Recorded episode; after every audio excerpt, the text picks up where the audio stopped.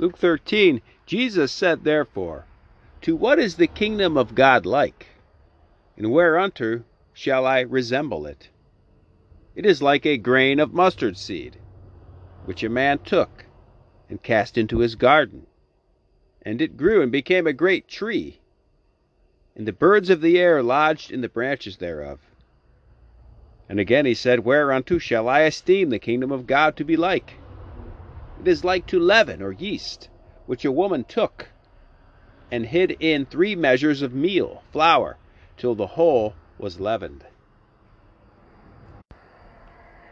See, sanctifying grace in the soul is like yeast in the bread dough.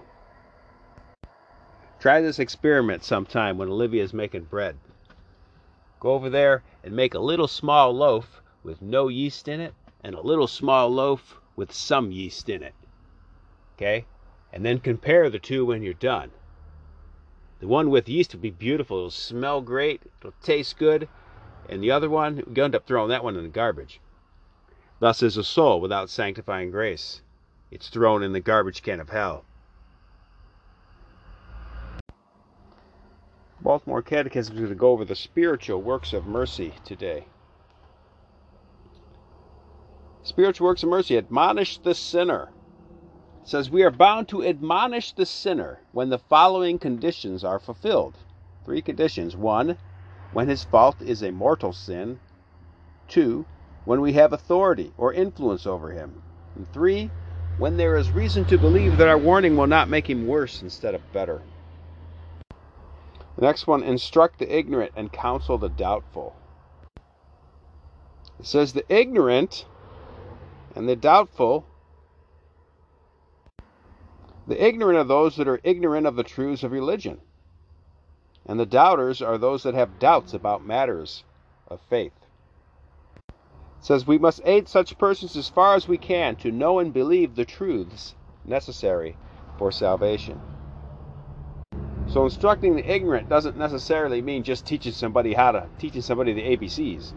It's teaching them the Catholic faith. Okay, another one, bear wrongs patiently.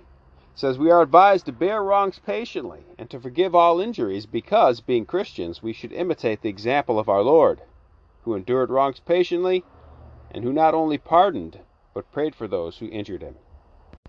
And pray for the living and the dead says it is a work of mercy to aid those who are unable to aid themselves.